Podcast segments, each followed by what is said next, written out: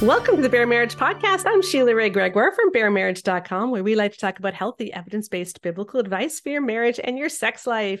I am joined today by my daughter, Rebecca Lindenbach. Hello, hello. You're actually going to be leaving us for I most am. of this podcast. Yes, I'm we're gonna- really only a short term accessory for this Yes, one. yes, because we're going to be talking about the Enneagram in marriage, which I'm actually really excited about because I love personality stuff. Well, and the Enneagram is one that I cannot figure out what I am. I we can't. I think we figured it out now, but I've bounced around from number to number so much. Yeah, yeah. I, I'm I'm just so obvious what I am. It's like Yeah. it's not even funny. Mhm. It's just like, oh yeah, that's that's her. Yep.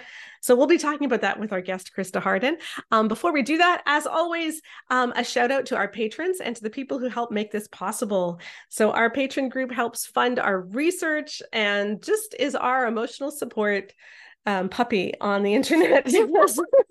How do you guys feel? About, okay, I just know because we have we have a patron who makes pictures of a lot, who like draws pictures of Oh, yes. Now he's going to draw the The picture of us surrounded by like 300 emotional support puppies. yes, I think it's more like 400 now. But anyway, Oh goodness, Um, yeah. but our Facebook group is awesome and we just so appreciate that group. So that's at patreon.com slash bare marriage. And of course, you can also help us by sharing this podcast, by rating it five star and leaving a review. So you can be part of our community as we are trying to change the evangelical conversation about marriage and sex. And we appreciate you being part of that. Mhm. And so we are going to bring on Christa Hardin, who's the author of a new book on the Enneagram in marriage, um, to talk ab- about that Yeah. with me. And then you're going to be joining me at the end to talk about some new research. That sounds great. Well, I am so thrilled to welcome to the Bare Marriage Podcast Christa Hardin, who is the author of the new book, Enneagram in Marriage. Hi, Christa. Hi, Sheila. I'm so excited to be here. I know now. Yeah, I have actually been on your podcast, Enneagram and Marriage, a couple of times. So we have chatted quite a bit, but this is your first time here. So welcome.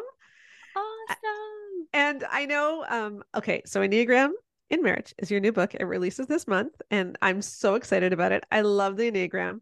But do you want to tell us what your subtitle is? Because I can never even remember my own subtitles, let alone yours. So yes, it's the Enneagram in Marriage, your guide to thriving together in your unique pairing.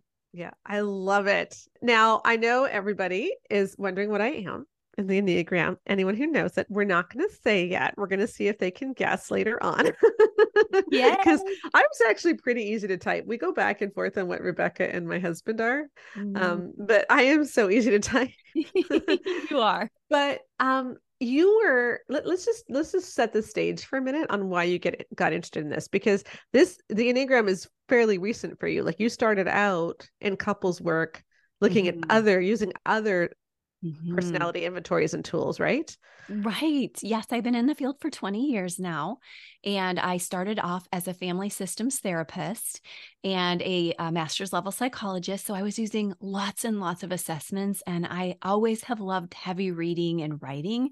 And so they would stick me with all the people who wanted the long form assessments. And I loved it, but it was a job and it cost Mhm. them thousands of dollars to get all these assessments done. So about seven years back, I took Michael Hyatt's Enneagram test, and one of my dear friend, uh, Carla, who's a therapist and a very healthy type four. For anyone who knows the Enneagram fours, take their time, they go deep. And she said, You know, you should give the Enneagram a second look. I know you took it once, but it's not just this one layer of your type, there's a lot more to it. And when she did that, I was able to really dig and see, oh my gosh, this was better than all those assessments that I was using combined. And you could get to it a lot faster. And, and guess what that did for my couples work? It brought couples healing a lot faster. So for the last seven out of 20 years, this has been my number one go to tool. And it has been so helpful. i love it so you actually use the enneagram in your couples work to help them reconnect you know learn more about themselves and just grow in intimacy so i think that's that's awesome Yeah. Mm. Oh, yeah. My first couple I used it with was healing from an affair. And we were able to delve in a different level. They had been with a lot of therapists before they found me. And I was so new to the Enneagram, in fact, that I said, I love family systems. We've got lots of great general marriage tools to use. I always enjoy hacking systems, but I said, Hmm.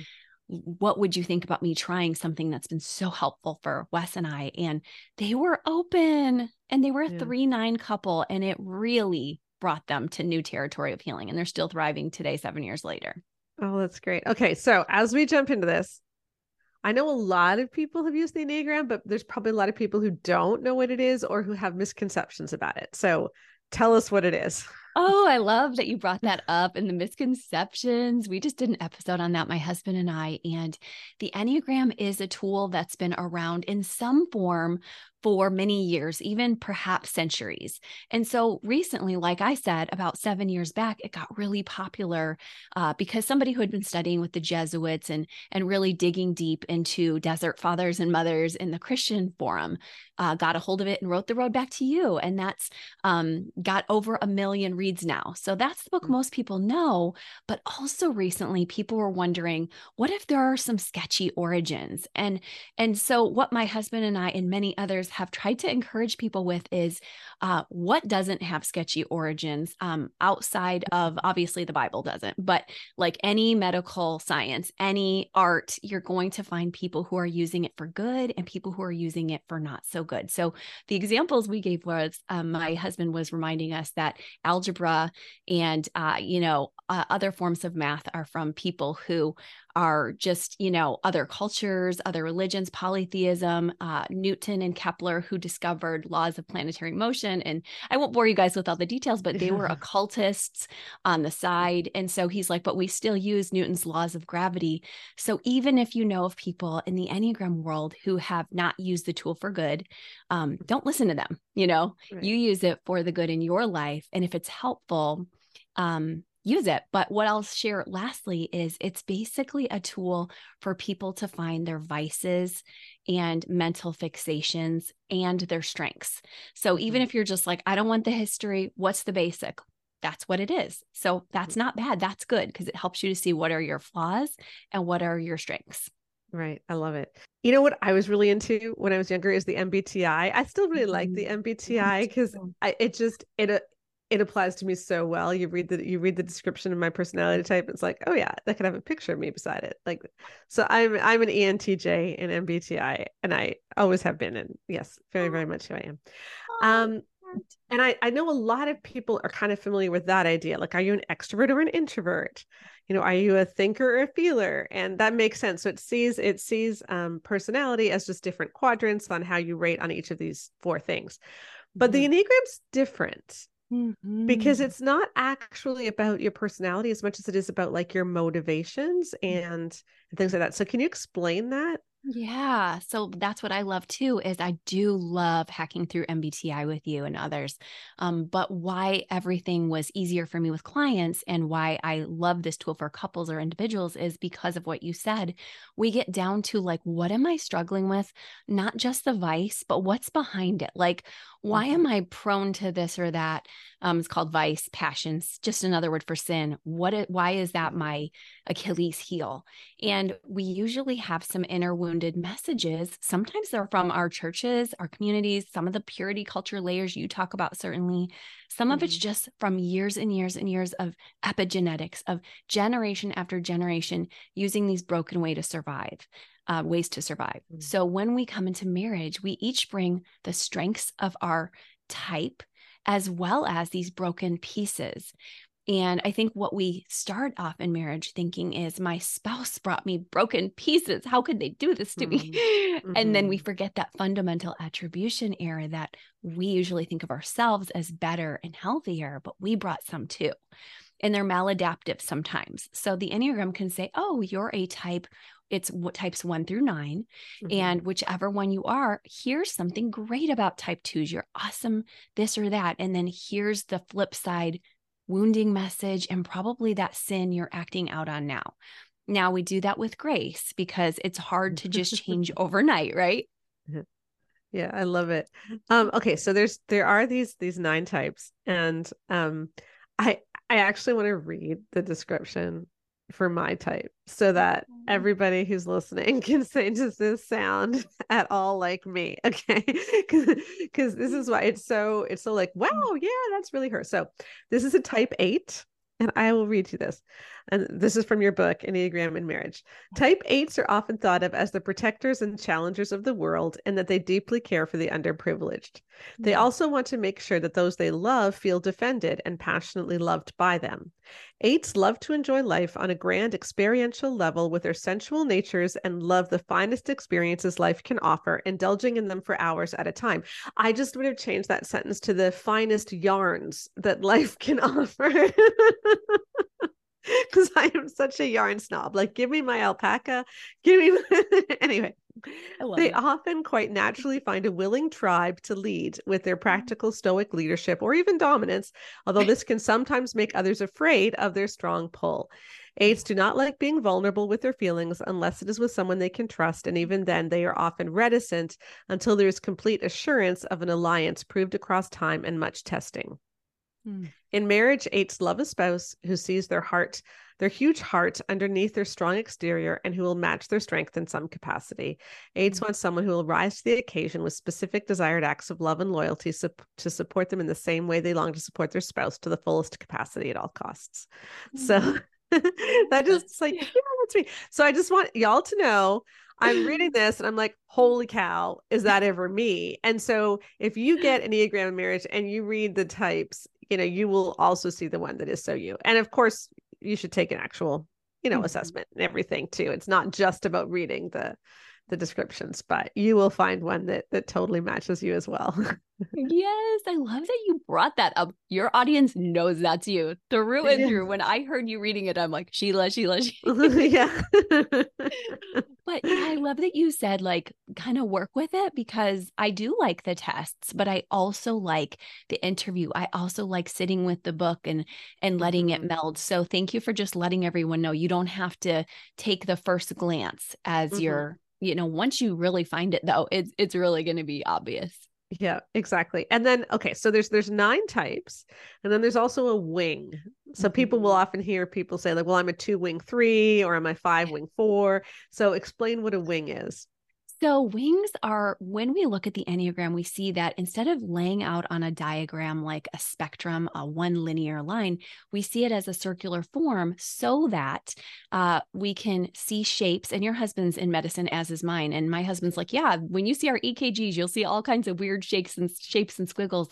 But the Enneagram's shapes and squiggles make sense because there's those nine types, and then some of the types relate together, and those are the arrows. Um, and when you find your arrows and you can see it on the Enneagram map, uh, you see, oh, I'm like this type in stress and I'm like this type when I'm really healthy. Um, but what Mhm. I like to say about arrows is you could kind of ping pong in either direction, like a piston uh, in health or stress, because my type is a seven, but I can go to my healthy five space even when I'm trying to avoid something. I can be Mm. like, I'm going to stay in my healthy space all day. And so you need to be more expansive than just your type. And that also goes for your wings. On that same diagram, if you pictured a circle with nine types around it, you'd see that the wings are the two types on either side of you. And we usually do have a leaning towards one of them. I have a six leaning, but when I go into my eight, it's wonderful because I'm more expansive. So I just want to encourage you if you find your a three, embrace your two wing and your four wing so you get your helper gifts and your artistry. And for Sheila, that's going to mean that she embraces her fun seven, which I see all the time, Yes. and your peaceful nine side, which I would imagine you do share at home with your family sometimes. not as much as I should. I I need to I need to to embrace my nine a little more because I'm Mm-hmm. definitely a wing seven. Yeah. Exactly. And that's so cool that you know that because mm-hmm. that's a good stretch point for you. Yeah. Now, the main focus of your book is on seeing how understanding each of your Enneagram types can actually be used as a tool to help grow intimacy and just to help personal growth in general, which I think is so cool. Like how we how we can be iron sharpening iron, how we can help heal each other's wounds in some way, and how mm-hmm. God may have put us together just for that purpose. And I'm going to mm. read a little bit of a longer passage. I really I really like this because I think it illustrates um, what you're what you're trying to get at in um, in Enneagram and marriage. So you said this: when I was in my third year of working with Enneagram couples from a family systems framework, I started to notice patterns. Not only were couples of similar pairings alike, but couples were different from others of their own type because they were merging with their spouse's type. For example, a two married to a three was often very different from a two married to a nine. I most noticeably observed this pattern in the type 2 and the type 5 dance of marriage as I saw the couple merging in ways a bit different from my typical experiences with them as individuals. Over time, the 5 was allowing the 2's love and nurture to fill them with more confidence, fueling their competency with their need for love. Likewise, the five's playful desire to keep the two close and at home was reminding the two of their love and worth even without their service. Hmm. So yeah, I just that's really the goal, right? Can you ex- explain that a bit more? Yeah. So when you find your type and you really allow yourself to sit with you and your spouse's gifts, you see that in early marriage, especially, we're so eager and excited to let them influence us. We're like, oh my gosh, I'm now a Star Wars word with, nerd with them. Or for my husband now, he has to be a Lord of the Rings nerd. There's no question. but but we also have things we just over time bring each other into um and not all things like i i don't know if your husband likes yarn as much as you probably not. No but he has been to a lot of yarn fairs like he's a good guy. And that's how wes is with enneagram now. And so over time we learn from each other and we allow those particular gifts to rub off on us. And we usually have to cross into some shadows together to mourn what we didn't get and to lament what we didn't get in our spouses on that journey, usually mid route when we're like in that dark space and we've had littles and we're just tired and we're like, well, who are you? and so it's fun to come around the other side. And that is a huge goal of the book is to say we each bring some sorrows. And like I said, a long line of people who got us here to survive but now we can merge our gifts in beautiful and unique ways. And I'm mm-hmm. a very big general marriage researcher too, as you heard. And so, one of my favorite aspects about general marriage research is those couples who know how to nuance and tell their own narrative uniquely are the couples who are the happiest in their marriage. So, that's what I wanted to bring from this book is for you to have that unique story together and to have the awareness of what each of your issues are. Right. Awesome. Okay. So my husband, I believe, is a five. Okay. Oh. So, yeah, quite different from me. Yeah. so, five, well, mm-hmm. do you want to explain what a five is? I mean, I'm, I'm, I'm thinking we thought this through. I think he's a five. Rebecca thinks he's a five, but what do I you think? think? Well, explain what a five is. Yeah, mm-hmm. a five is somebody who, like you read from the passage, they like to, uh, you know, you know, be competent. That's huge for them. They want mm-hmm. to know things, so they look into things a lot. They spend a lot of time in research. They're great observers. They can even be that fly on the wall who doesn't demand attention all the time, but they really appreciate uh, the beauty and the gifts of others too when they're at their best. And that's one of my favorite things about fives is they are part of, you know, if you really geek out with me, you could find out they're part of a relational triad still, along with twos and eights. So that's beautiful that you have that uh, connection as he cares, but he cares from a different, more introverted view but he cares very deeply. And the things that fives do to romance their spouses, um, sometimes they're along the uh, lines of acts of service that are painstaking, but more than anything, they're really just there to say, like, I want to celebrate and support you. And mm-hmm. I hope you'll also give me space to innovate, to rest, to research, so that you don't demand that I'm part of everything. Because right. they do feel a limited amount of energy, usually very rationed energy each day. Does that sound like him? Yes. Oh, yes. okay. Good. Yeah, exactly. And all, I mean, like Keith is Keith is really into bird watching, you know. So he he he researches all of this. He memorizes every time we go to travel. He's got the new bird book out, and I, I I love bird watching with him, but he's way more into it. Like he'll get up at five in the morning, kind of thing. And I'm I'm I'm no, I'm I'm about my sleep, right? you know, Great. and he really does support me. But you know, sometimes like I get on these big crusades, and he wants to support me, but he just can't get quite as enthusiastic as me. You know? right, right, exactly. And he's thinking every detail too. Very good mm-hmm. thinkers ahead. You know, a lot of fives, yes, they're past focus and they're good at, you probably remember this from different points in your marriage. He's probably mm-hmm. good at pulling you back because you're a future type eight. And so he's mm-hmm. probably good at saying, let's savor what we experienced together in the past. But I also think fives are great at saying in their planning, what could we look forward to ahead? What can we plan for? Do you feel like that's good with him oh, too? yeah. He's he's got mm-hmm. all our retirement plans already done. Oh. Like it's so funny. so so as we're trying to figure out how the two different types merge, you know, you talk about having a marriage window of tolerance. Um, tell us what that means. Yeah, I really like to help people to understand that when you're taking care of your marriage and yourself, you're going to have so much easier access to your type in health. And so it's mm-hmm. just a great reminder for everybody to be getting their emotional, spiritual, and physical self care every day so that your window of tolerance is open more. And it's usually some very basic things like making sure you get your nutrition and your sleep, like you mentioned, mm-hmm. and your fitness. And everyone's going to be different with what those things mean to them, whether it's like an extra nap that day or a walk. But but that mm-hmm. sort of body leveling out will keep your own personal window of tolerance open. But in marriage, we have a unique lens as well because our types have their own ways of feeling safe and secure. So when we mm. judge our spouse and say, no, we feel safe and secure this way, that can create a gap in your marriage window of tolerance because now we're stressed and we're not understanding that we're a bit different here. So, yes, we rub off, but we also collide.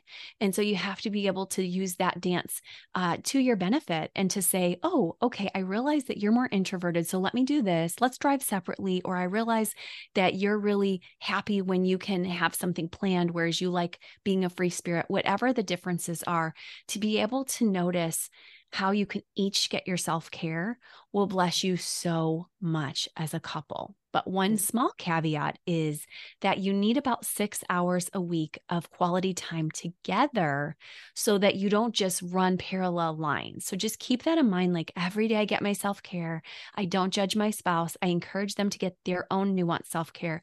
And together we find a through line. Hmm. I love it. Now, when you're talking about you know one person might be more introverted or one person's more forward thinking one person's you know more in the past whatever. This sounds like well what if we just simply married our own type? Wouldn't that be easier? Mm. like wouldn't that be more compatible? And what you're saying is it's not actually about compatibility so explain that.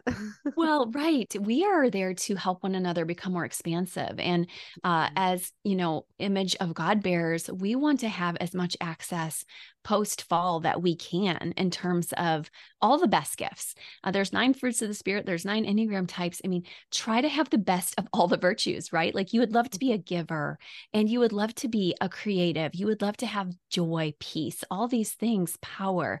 Um, you know, we're not given a spirit of timidity, but of power. So there's a lot of giftedness you and your spouse each uniquely bring. So trying to espouse that is I think a really good idea versus mm-hmm. just to say, no, I'm running here, you're running here. It's like, why not have more gifts? That's what we would all want. Yeah.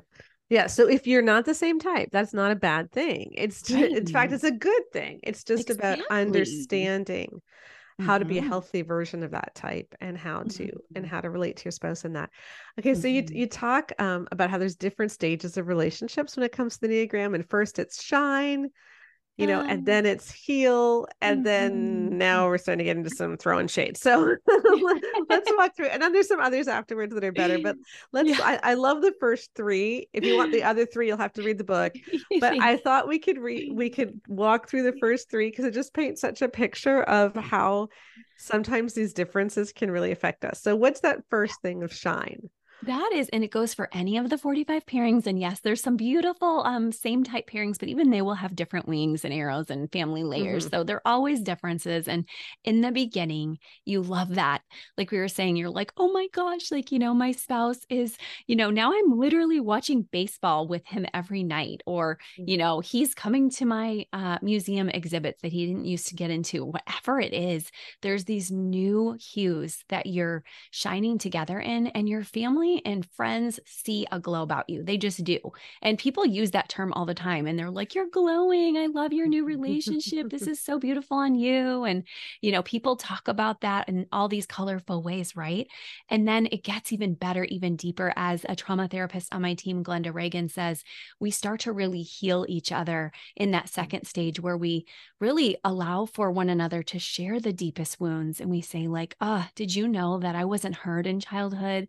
And maybe it wasn't my parents' intention, but I just wasn't. It was a busy household and they weren't home much. Or did you know that I didn't get a good, um, if I didn't get a good grade, like my sister shared on our podcast, she's a type three. She was like, you know, I felt like if I came home with an A minus, it was, where's the A? Um, and so that's something your spouse really feels for you at the beginning stages and they're very compassionate with and they fill you up and they say like let me help you. I see your gifts. I see your vision. Let's heal each other. And you do the same for them Mm-hmm. So those are fun stages, and they're usually within the first five years of the relationship. Um, but as Sheila mentioned, now we come into throwing shade to each other. We're like, I'm exhausted, I'm dysregulated, my window of tolerance is closed. I have little kids running all over. I'm all touched out. Whatever the case may be, I'm working full time. If you don't have kids, it's just life is a lot. And as we get older, we have more grief and loss. We have more aches and pains, and we have more temptations and trials that come. Um, and so it's so important to have balance. And that's what I talk a lot about in the book is ways you can balance, ways you can build community. But this is really the shadows of your marriage. It's that dark night of the marriage soul. It's where addictions, affairs, uh, just this, like I mentioned earlier, this fundamental attribution error rises up to say, like, I when I do bad or wrong, it's because I couldn't help it. But when they do bad or wrong, it's because they're a bad person. So we have to realize this is normal. Everyone goes through this and lamenting who they're not, celebrating who they are, and doing your own work here is what the next step is. Right. I love it. So that's what you show in the book this beautiful picture of how, you know, we can use these types to actually grow. And you, you use the, the term glow throughout the book. That's mm-hmm. one of the metaphors that you said. It, it's really well done. But I, I want to talk a little bit more, do a little bit more deep dive into the Enneagram because I, I find this so interesting. So for everyone who's not technical. What's a good type that isn't technical? oh my like, gosh, that's a great question. Um, two, two would two. be a type. okay, so my twos might be going, "What are you doing, Sheila? I just, I just want more stories. Maybe we can get into some stories too." But um, talk about the three different ways of knowing. So there's a body knowing, a heart knowing, and a mental knowing. I love this. So what does this mean? Yeah, it means that those twos, the threes, and the fours, they're so perceptive and perceptive and gifted with the emotional knowing. They can tell mm-hmm. what we're feeling even when we can't tell. Um, yet they're not always in touch with their own heart. So they're part of that heart or feelings group of individuals out there. Probably so many of the listeners are just huge hearts for relationship. And it's a beautiful gift to all of us to have people who are emotionally attuned, emotionally sensitive, and sometimes even highly sensitive people in this group. But they can also struggle with shame and codependency because they can right. feel like who am i if i'm not loved by you? versus knowing like you're so loved you're so loved by god. Um, if your spouse is having a day that's not a reflection of who you are at the core. And also lastly with them they don't always know their own feelings because they're so busy knowing everybody else's. So sometimes just knowing their own feelings is their work to do. Right. Okay and what's a mental knowing a mental knowing for the fives, like your hubby and 6s mm-hmm. and sevens, is uh, these head types and uh, thinking types. They really uh, analyze in the head a lot and they plan and plot and have everything resourced out so that, like you said, retirements are covered and they're feeling like we're going to make it in that way. But sometimes because they're like a head on a stick, they can forget to be present with what is and to mm-hmm. release hands to God and just be like, okay, like I've done my best planning and now I'm taking a deep breath and releasing to you. And that's really the work for these types to do. Um, and they're very good at helping their friends to think things through and to pro and con and to strategize. But they also really need to allow for uh, whatever will be to happen. Right. Okay. And then what about me? The body Yes, type, the body knowing. I love our eights, nines, and ones, and my hubby's in that triad with you. And you guys are justice fighters. You have a very strong sense of right and wrong in the body. It's a gut knowing that when you Mhm. read books and they say, um, I read something this morning, it said, follow your gut. And I'm like, I'm not a gut type. There is no gut, it's the head. And so, like, Sheila can take that advice, and her her gut will typically lead her in the right direction. Um, and so, yet, sometimes they forget with that because they're almost always right. They forget, I'm not God. I don't have all the answers. Um, so I Mhm. have to let God be the ultimate justice giver.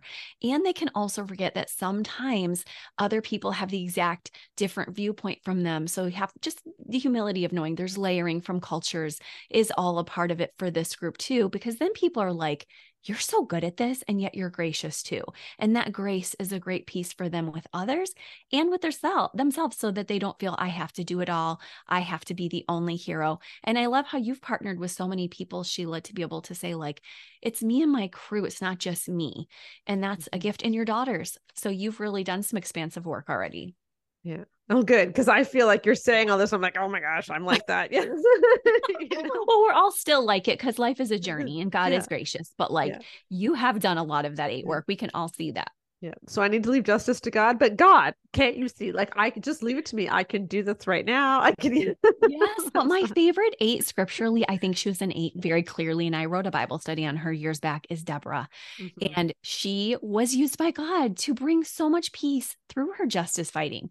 So Yeah. sometimes he does call you, obviously, here to use your gift. Right. So that is awesome.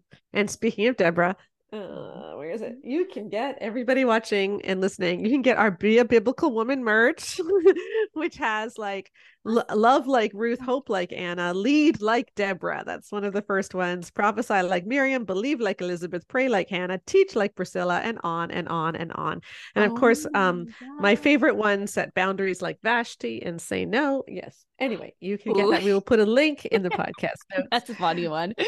That's her story. Yeah. Yes, when you buy our our mugs or our um, tote bags, um, it comes in. Let's see, insulated insulated mugs, stickers, tote bags, canvas things for your wall. Um, it just helps support the blog, and it's awesome. So yes, that that is our different ways of knowing. Um, then we also have three ways of of survival or like our basic instincts. Mhm. And uh, this was this was interesting. I'm not quite uh, sure I entirely get this, so I'm I'm curious to have you explain it. So, here we go. You want to start with self preservation?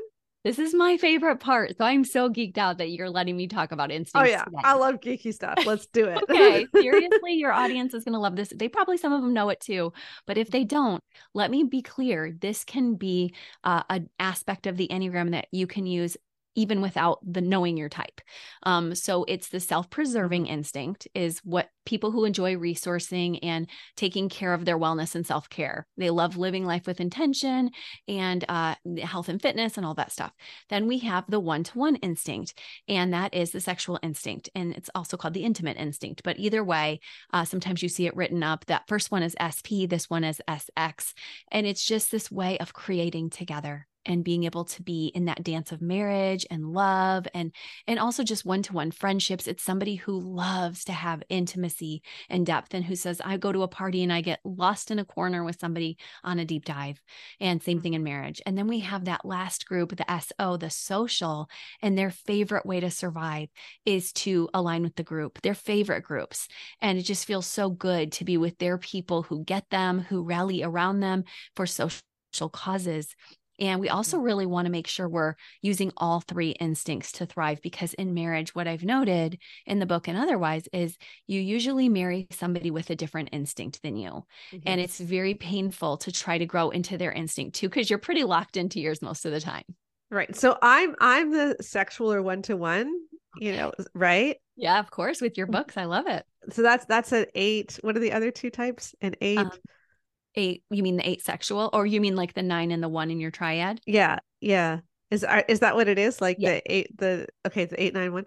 So what's Keith? Is he? What's the five? Is that the social? Oh, um, actually, it's you could be any of them with your type. Oh, I totally Yeah. missed that. Okay, I am Yeah, so, you sorry. could, I'm glad you clarified that because some of your Yeah. listeners might not know that. You could be an, a self-preserving eight is very different from a sexual eight, is very different from a social eight. Can you change because i actually Yeah. think that i Mhm. i i am becoming a self-preservation Mhm. because Yeah, interesting. because i'm kind of like i'm kind of cocooning a little bit i've found over the last few years as Wow. things have which- gotten more because I, I i really used to be more like the one-to-one intimacy let's have those deep conversations um Mhm. you know relatively few friends but very strong ones right Mhm. Yep. But- and you have the interest still. And now you can go cocoon in yourself pres and write and Yeah. have that alone time. And your overlay with your five, he brings you into that allowance. You're allowed to retreat. You're allowed to have some self pres. So he aids you in becoming more expansive in that way. We will burn out if we just use one instinct and we don't want to pass it on to the next gen. So my kids know all about the instincts, um, especially my daughters who are older. And it's fun for them to be like, oh, I've had my self pres today, but I need my social, you know, and it's it's neat to be able to balance in marriage or in family. Right. Oh, that's cool. Okay. I'm going to read another uh, quote from your book. You said, for instance, if you've helped your partner to become more self preserving over time and they've influenced you towards sociability, note whether you have a shadow of the pair bond between you, also called the sexual, the intimate, or the one to one instinct, all of which are abbreviated as SX. So it's like, yeah, so you you might have done these, but what about what about this Mhm. last one? Right. Yes, that's my husband's and mine is I'm self-pres, he's uh social. So Yeah. we have date nights planned. We talk about when we're going to have intimacy. And I know you offer that as suggestions in your books too, because some of us need that. Uh, Wes and I are whirling dervishes. We're taking care of our mental health patients for me and him with his actual patients in the medical world. And if we're just running around in circles getting our self-care and our uh, our world care, we're going to forget that middle. And so I always say, like, try to stack them where you're first refreshing yourself, then, you know, not as long, because I know even research Yeah. tells us caring for others is actually better for your mental health, but briefly at least every day, get the basics for you. And then come into how can I care for my family and my spouse on the one to one and ask for the same care in return. And then we can shine so much brighter with our gifts and our glow in the world Mhm. socially. Love it. Okay. All right, let's get a little bit more into the deep dive here. What about the harmonic tri- the harmonic triads when it comes to conflict? Yes. I don't know that I like this one. I think it's very um apt for me and very true, but this one this one was like, yeah, that's a little too close to home. But what is what does that mean? I love it. Yeah, there's just different groupings. It's like we can really see that some of the types are more prone to reactivity and passion in a conflict. Some are more prone to just straight up logic, almost absent or devoid of feeling in a conflict. Just let's just linearly solve this. And then there's several types that are just very positive oriented when it comes to conflict. So two sevens, nine positive, one three fives linear logical. Uh, it's also called the competency triad, and then four, six, and eight to be more passionate and reactive. Um, so I love that you're like, yes, I see this. oh yeah. Yes, but it's so interesting because once we start to balance all three of those centers in our marriage conflicts, we do a good job of staying below 100 beats a minute, like Gottman tells us to do. And we actually start to solve problems. It's a beautiful thing, but it's it's a process to get there because we have these propensities, right? Right. Right. And like, mm. okay, let's say you know that you have a propensity to that. How does knowing that actually help you in the moment to do Mm, something different? Because this is my biggest problem, right? Like, I know I shouldn't have chocolate cake for breakfast, but like, you know, yeah, it doesn't, yeah, yeah. it's not a Sometimes you question of, a it's, it's not a question of not knowing I shouldn't do it. It's just like, no, Sheila, don't, don't do it. Um, and in the middle of a conflict, yeah, I do tend to Mm, you know, I, I do need to slow down. I do need to get more logical. I do need to get, you know, less reactive. But like, does does knowing that that that is your propensity? How have you seen that help marriages? It's such a good question because knowing is not enough. We have to put it into practice. Mhm. Remember, it, you're even taking us back to that other triad where we're like, I'm knowing it with my mind, but I'm also putting it in my body or on in my body work. I'm also letting my heart be seen in it. So you do know something when you read a book. And I invite everyone, yes, please get my book, please read it, but then try it on bit by bit. And there are so many nuanced ways you and your partner might do this. You might say, um, like something I do sometimes is I know a walk and talk with my husband is very regulating for both of us. So if I want to talk out of conflict, I know he's a logical type. And so I will try to be logical when I'm trying to get my point across. And that is not natural for me, but I really want to get my point across. And I know that that's how he's wired. Honestly, when I do that, he's much more likely to come at me with positivity, which I love. And mm-hmm. sometimes we don't even need to bring in that third emotion you know, reactivity. Now, other times, there's a story in my book I won't go into, but I talk about how we brought both of our pieces in and we were missing that third one and it could have cost us something huge. So, really, the best is when you can be like, I'm passionate for you. I love you. But I also know to take my deep breaths while we're talking. And I would advise any four, six, and eight listening take a deep breath. It will keep your heart rate down for the logic. You won't be able okay. to have uh, a regulated conversation if you're above 100 beats a minute. It just won't happen. But still, let your spouse see and tell your spouse too, can you please show me a bit of passion too? Because this is also good for us. Like all three are good for us. Mm-hmm. I love it. And I think this is one of the big um, benefits too of the Enneagram versus other personality tests is it really is getting into your core your core motivations, your core fears, you know, your mm-hmm. core um, outlook on life. Like, I know that one of my core outlooks is anger, right? Like it's that it's that gut thing. uh, yeah. you know? And and that's a hard thing to live with. Yeah. Yeah. It is. And, it's, it's the other side of your justice orientation. Yeah. Mm-hmm. And so, you know, when you understand this about yourself, um, what is the process? Like you said, um, that what you want to do is you want to integrate the other types. Like when you understand, okay, part of the reason that yeah. you're so exhausted is like for me, it might be it might be anger over justice. For other types, it might be, you know, I am I'm such a perfectionist and I'm trying, you know, way too hard to get other people to acknowledge what I'm accomplishing. Or for others, you know, it might be just that drive to um do things for whatever it might be, right? Like what do you do when you realize my type is is just exhausting me? Yeah. How do you get out of that you really have to. I think the very most basic work of the self care and window of tolerance will help you to be able to do that work. I think there's just moments in our life when we're sort of in our stuff, in our vices, and we're just humans and God loves us anyway. And so there's first over just a grace for loving your spouse and yourself the way you are today. There's no condemnation for those in Christ Jesus. Just put that as a blanket over all this. Um, and then what can we do as, uh, you know, redemptive humans is we can say, oh, knowing this, knowing I get stuck in my anger slash gut, let me bring in some heart today. How can I be softer with my emotions today? Let me bring in some thinking. Let me take that deep breath. If we're the thinkers, we can say, you know, I could be very stuck in this or that aspect where I'm in fear and I'm overly planning. How can I release that to God? And that's when Enneagram becomes a spiritual tool in a good way. Um, you don't have to be a Christian, but it's a great tool for Christians to be able to say, like, I know this about myself and I'm trying to be humble and release it to God here because this is going to take the Holy Spirit's power to uh, enable me to do a lot of this. And then, of course, you have to put in your work too. You can't just be like, God, do it all for me.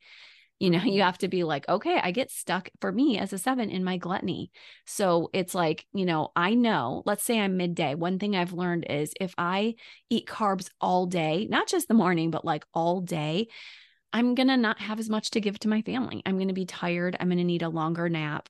And so, one thing I can do about that gluttony is say, like, you know, Christa, take a deep breath. What else do you need? What what else could help you to feel less anxious right now? And then I might say, you know what? I could use a walk around the block. I could use a little five minute cat nap. I could use a time in my favorite book. So, finding what also self soothes you is what I think will help you to truly master your type more and more and be able to learn from the other types. Yeah, that's amazing. I'll, I'll just go get some more alpaca yarn when next time I feel anger. Yes. just go feel it. It's all in my basement. I'll just go get. I'll feel it. Yeah. feel it while you're doing your yarning, so it's self-soothing. You're knitting Yes. or crocheting, whatever. exactly. Um. So, uh, can you tell us about a story? You've got so many stories in the book that that were really mm-hmm. interesting, but is there one that really stood out to you of where this understanding of type really helped a couple get out of a conflict that was ongoing and help them step back from it and just see a whole new way of of approaching each other? Yes, I can. And I love this question. I'm going to use the eight, nine as an example couple because I didn't use that one in my book, but it's a, the most common pairing type that I know of. Okay. Um, and so they often have this eight who, in those early stages of shine, will just give that nine a voice like, oh my gosh, you haven't been heard. Like, we're going to fix that. We're going to make sure you're heard. I'm your protector. Uh, the nine loves that. Nines are peacemakers and they're like, I haven't been heard and I've been quiet and I'm not important. And there's this, you know, part of me that when I've worked with the eight, nine couples, sometimes I'm like, as the helper, I'm like, oh, are you like, they're not going to like that you just spoke up for them because they're peacemakers. No, no, no. They love it. they're Mhm. like, nobody's done that. Nines are also justice fighters. They're just quieter. So they're like, finally, somebody to, you know, speak up for me. And it just so empowers them. But across time, as they build up and heal one another's wounds, um, the eight is like, okay, like I've loved leading with you. And the nine's now empowered and they're very strong once they get empowered. And they're like, I'm good, you know, and I have my own opinions and I'm starting to speak them out very loudly to you because I'm also a justice type and I'm awake. Um, and then there's, you know, a sense of what do we do here? Now, often the nine will kind of just withdraw again and say, like, ooh, that was painful. The eight was reactive and I'm going to go away and cover that up and go back to sleep. And the eight's like, you can't leave me here out in the open vulnerable. Um, so you can see how these partnerships can hit the shadows, uh, each in their own nuanced ways. Um, but what is beautiful is when the nine stays, uses their voice. Eights love that and respect that. And also when the eight can say, all right, but we don't have to go at it all day. We can rest. We can take breaks. I don't have to be reactive all the time. And they find even more nuanced patterns to truly thrive in. It's also a great pairing for owning a business together. Uh, there's a lot of power there, like I said. So I just love to share that example of how a couple can rise and fall together to give people an idea of like learning your type and your patterns can really assist you a lot. I love it. Well, Christa, thank you so much. Um, tell us when when did your book release? It was October 3rd. okay, so it's been out for about two weeks now, so that's awesome. Thank yeah. you so much. I'm so happy it's hitting the shelves with um, lots of good Christian books. And uh, otherwise, you know, you don't have to be a person of faith to hear my book. I tried to help people to know that too, but um, I do write from a Christian lens. And Mhm. I'm so grateful for this time on your show today. I love having you as a guest too. Thank you, Sheila. Yeah, so you can find Enneagram and Marriage anywhere books are sold. We will put a link in the podcast notes. And of course, to your podcast, Enneagram and Marriage, I will put a link to that as well. So thank you, Christa. Thank you so much, guys. This was awesome. I am so an eight. And see, I think I'm a four. I think the people reading the newsletters every Friday will be like, "Yes, Rebecca, you're a four. But I think I'm a four. Like I, I don't know. It's so hard to tell. My my husband's a, a five. Yeah. one thousand percent. and so is your father. Yeah, so I, like which I know. Okay, make Yeah. the jokes, make the jokes. Yeah. yeah. But Yeah. Mhm.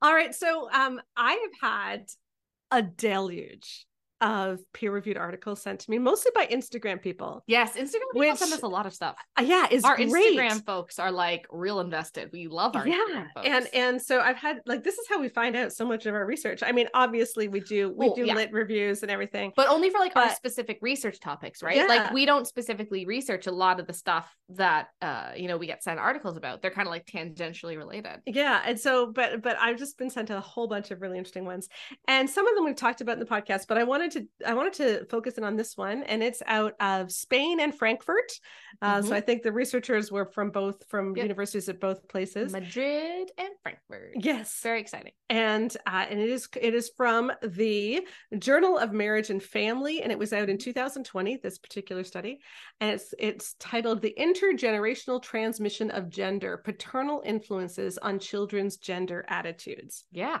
So what I was trying to study is what do kids think about gender rules? Mhm. You know, what do kids think about what men should do, what women should do, what men are like, what women are like? Um, and they were looking at a whole bunch of different things. Um, the father's attitudes about gender roles, the mother's attitudes, whether the mother worked outside the home, who did the housework, etc. And they zeroed in on the thing that mattered most. Mhm. And I thought this was fascinating. Do you want to read? Do you want to read the the results? Sure. Yeah, I'll read the results here. Father's time spent on childcare during childhood was associated with gender egalitarian attitudes in children by the age of 14 or 15. The most powerful predictor of children's gender role attitudes, however, was the amount of time fathers spent on housework during children's adolescence, both mm-hmm. absolute and relative to the amount of time mothers spent on housework. Fathers' unpaid labor at home was as relevant for children's gender role attitudes as mothers' paid labor in the workforce. These results held after controlling for maternal domestic behaviors and for the gender role attitudes of both parents.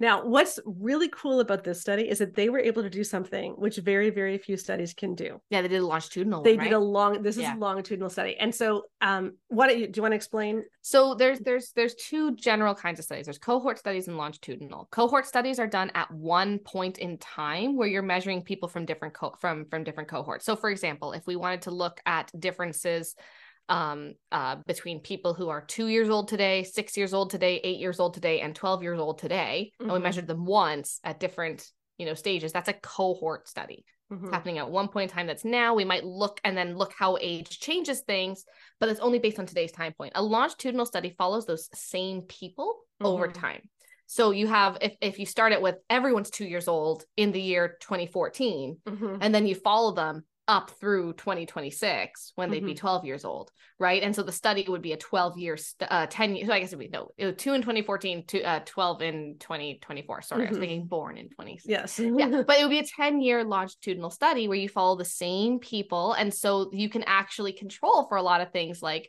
well, maybe people who were born earlier just had different early childhood experiences. Well, we don't Mhm. have to worry about that because these are all the same.